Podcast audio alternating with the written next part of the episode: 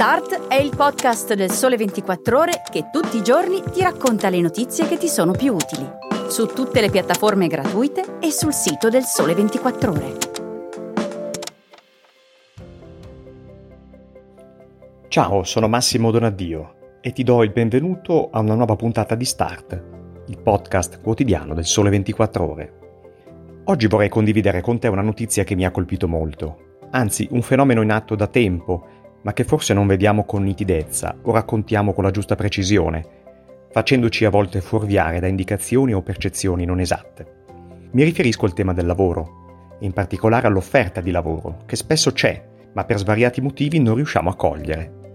Le imprese italiane sono alla ricerca di oltre cinquecentoventiseimila lavoratori per il mese di settembre, il ventuno per cento in più rispetto allo stesso periodo del duemiladiciannove. E in totale di un milione e mezzo di figure professionali entro fine novembre, il ventitré virgola cinque per cento in più rispetto a due anni fa. I profili più ricercati sono ingegneri, sviluppatori di software, esperti di cyber security, ma anche saldatori, elettricisti e magazzinieri. Quindi, nel carnet di assunzioni stilato dalle imprese italiane per la ripresa autunnale, spiccano per quantità di richieste, ma anche per difficoltà di reperimento, le figure tecniche e quelle che richiedono abilità manuali. Eh sì, resta il problema in Italia di incrociare la domanda e l'offerta di lavoro. I dati forniti dalle agenzie specializzate ci dicono che oltre un lavoratore su tre, tra le figure richieste dalle imprese, non si trova. E questa quota di introvabili è salita di oltre il cinque per cento rispetto al duemiladiciannove. Secondo i dati Excelsior, le figure di più difficile reperimento sono fonditori, saldatori, lattonieri, calderai, montatori di carpenteria metallica, fabbriferrai, costruttori di utensili assimilati, artigiani e operai specializzati del tessile e dell'abbigliamento. È una caccia al tesoro anche trovare i tecnici informatici, telematici e delle telecomunicazioni, i tecnici della distribuzione commerciale e quelli della gestione dei processi produttivi di beni e servizi, così come gli specialisti in scienze matematiche, informatiche, chimiche, fisiche e naturali e gli ingegneri. Per i laureati nei vari indirizzi di ingegneria e per quelli nelle discipline medico-sanitarie, quasi la metà delle assunzioni previste dalle imprese sono di difficile reperimento. Una quota analoga riguarda i diplomati nell'indirizzo meccanica, meccatronica ed energia, mentre supera il cinquanta per cento la difficoltà a trovare lavoratori qualificati negli indirizzi edile e meccanico. Se vuoi saperne di più sul mercato del lavoro e conoscere quali sono gli annunci nelle principali bacheche delle agenzie attive in Italia, ti consiglio di andare subito a leggere il servizio di Francesca Barbieri su ventiquattro più, la sezione premium del sito del Sole ventiquattro Ore, a cui mi sono ispirato per parlarti di questa notizia. Tra l'altro, sempre in tema di lavoro, gli uffici del personale utilizzano sempre più l'intelligenza artificiale per la selezione e il reclutamento dei nuovi lavoratori in azienda. Lo studio Deloitte Global Human Capital Trends duemilaventi riporta che il settanta per cento degli intervistati ha dichiarato che all'interno della loro organizzazione si stanno valutando soluzioni basate su intelligenza artificiale a vario titolo per garantire maggiore qualità e produttività delle risorse umane. Gli algoritmi possono valutare enormi volumi di curriculum per trovare i migliori candidati in base a esperienze e capacità specifiche. La tecnologia può aiutare nell'ottimizzazione della ricerca dei candidati, nell'estrapolare automaticamente dati dai curriculum vitae, nell'usare l'analisi semantica per individuare gruppi di candidati, scrivere gli annunci, eccetera. Tutte attività che, se svolte manualmente su grandi quantità di candidature, comportano una mole di tempo notevole. Tutto bene quindi? Sì, a patto di supervisionare e seguire il processo con attenzione, scovando eventuali errori, discriminazioni o pregiudizi operati nelle scelte dagli algoritmi. Certo, perché anche gli algoritmi sono impostati da persone, spesso di sesso maschile, con tutto il loro background e la loro identità culturale specifica. Già informazioni riguardanti il genere sessuale, l'età, il cognome di una persona possono indurre il reclutatore, che sia una persona in carne e ossa o un computer preimpostato, ad effettuare una scelta ben precisa, magari operando qualche tipo di discriminazione, più o meno consapevole. Avere quindi programmatori diversi per genere, etnia e cultura può contribuire alla creazione di un modello che riduce l'applicazione del pregiudizio. Educare gli algoritmi ad essere inclusivi è possibile se tutto questo passa dalle persone che li elaborano.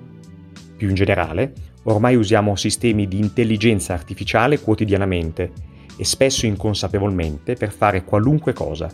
Dobbiamo poterci fidare sia dei sistemi sia di chi li sviluppa.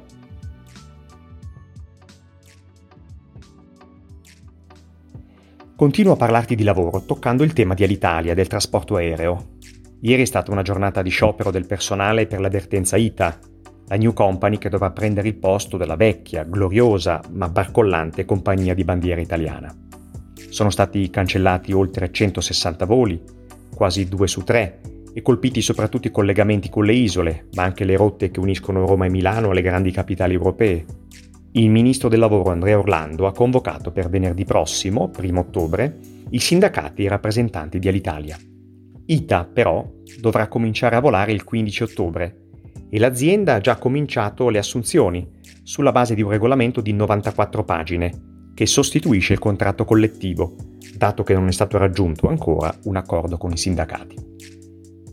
Le condizioni per i lavoratori sono ben diverse rispetto alla generosa Alitalia. Secondo quanto anticipato proprio da fonti sindacali, piloti e assistenti di volo saranno pagati la metà rispetto alla vecchia compagnia di bandiera. Facciamo qualche esempio, che però non tiene conto dell'anzianità aziendale del lavoratore. Un comandante di I T A con un'attività media di sessanta ore di volo mensili percepirà seimiladuecentodiciassette euro lordi, rispetto ai dodicimilacinquecentotrentaquattro euro di un comandante all'Italia, dunque la metà esatta. Un pilota I T A, sempre con un'attività media di sessanta ore al mese, dovrebbe avere una busta paga di tremilacinquecentonovantotto euro lordi, più leggera del cinquantacinque per cento rispetto agli ottomilaventisette euro di un pilota Alitalia con le stesse ore di volo.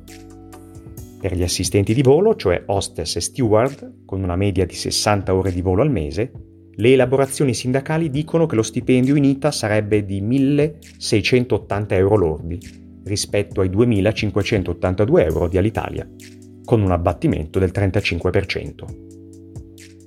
Assumendo sempre un'attività media di sessanta ore di volo, un comandante di I T A guadagnerebbe il quarantotto per cento in meno di un collega di EasyJet o il trentasette per cento in meno di un comandante di Ryanair.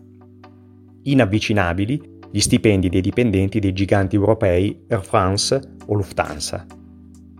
Per guadagnare di più, i comandanti della nuova società pubblica non dovrebbero necessariamente sperare di andare a lavorare per le grandi compagnie europee o per le maggiori low cost.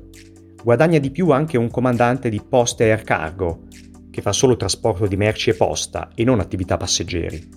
novemilanovecento euro lordi al mese, secondo i dati dei sindacati. Dunque il trentasette per cento in più di un comandante di I T A, che si vedrà tagliati rispetto alla precedente gestione di Alitalia, anche ferie e riposi. Vedremo se qualcosa potrà ancora cambiare con l'intervento del governo nell'avvertenza. La notizia finanziaria più forte di giornata riguarda le sorti del colosso cinese delle costruzioni Evergrande, che si appresta ad andare in default, con conseguenze imprevedibili per la stabilità finanziaria della seconda economia del mondo. Il gruppo non ha pagato una cedola sul debito offshore da ottantaquattro milioni di dollari scaduta il ventitré settembre e alle autorità locali è stato chiesto di prepararsi al peggio. Il governo di Pechino non verrà in soccorso del gigante immobiliare indebitato per trecento miliardi di dollari, anche se la banca centrale è intervenuta iniettando nel sistema settanta miliardi di dollari. Per capire quali sono i rischi di questa situazione, non perdetevi la puntata odierna del podcast settimanale Market Mover. Andrea Franceschi fa il punto con il nostro collega Vito Lops della redazione Finanza del Sole ventiquattro Ore.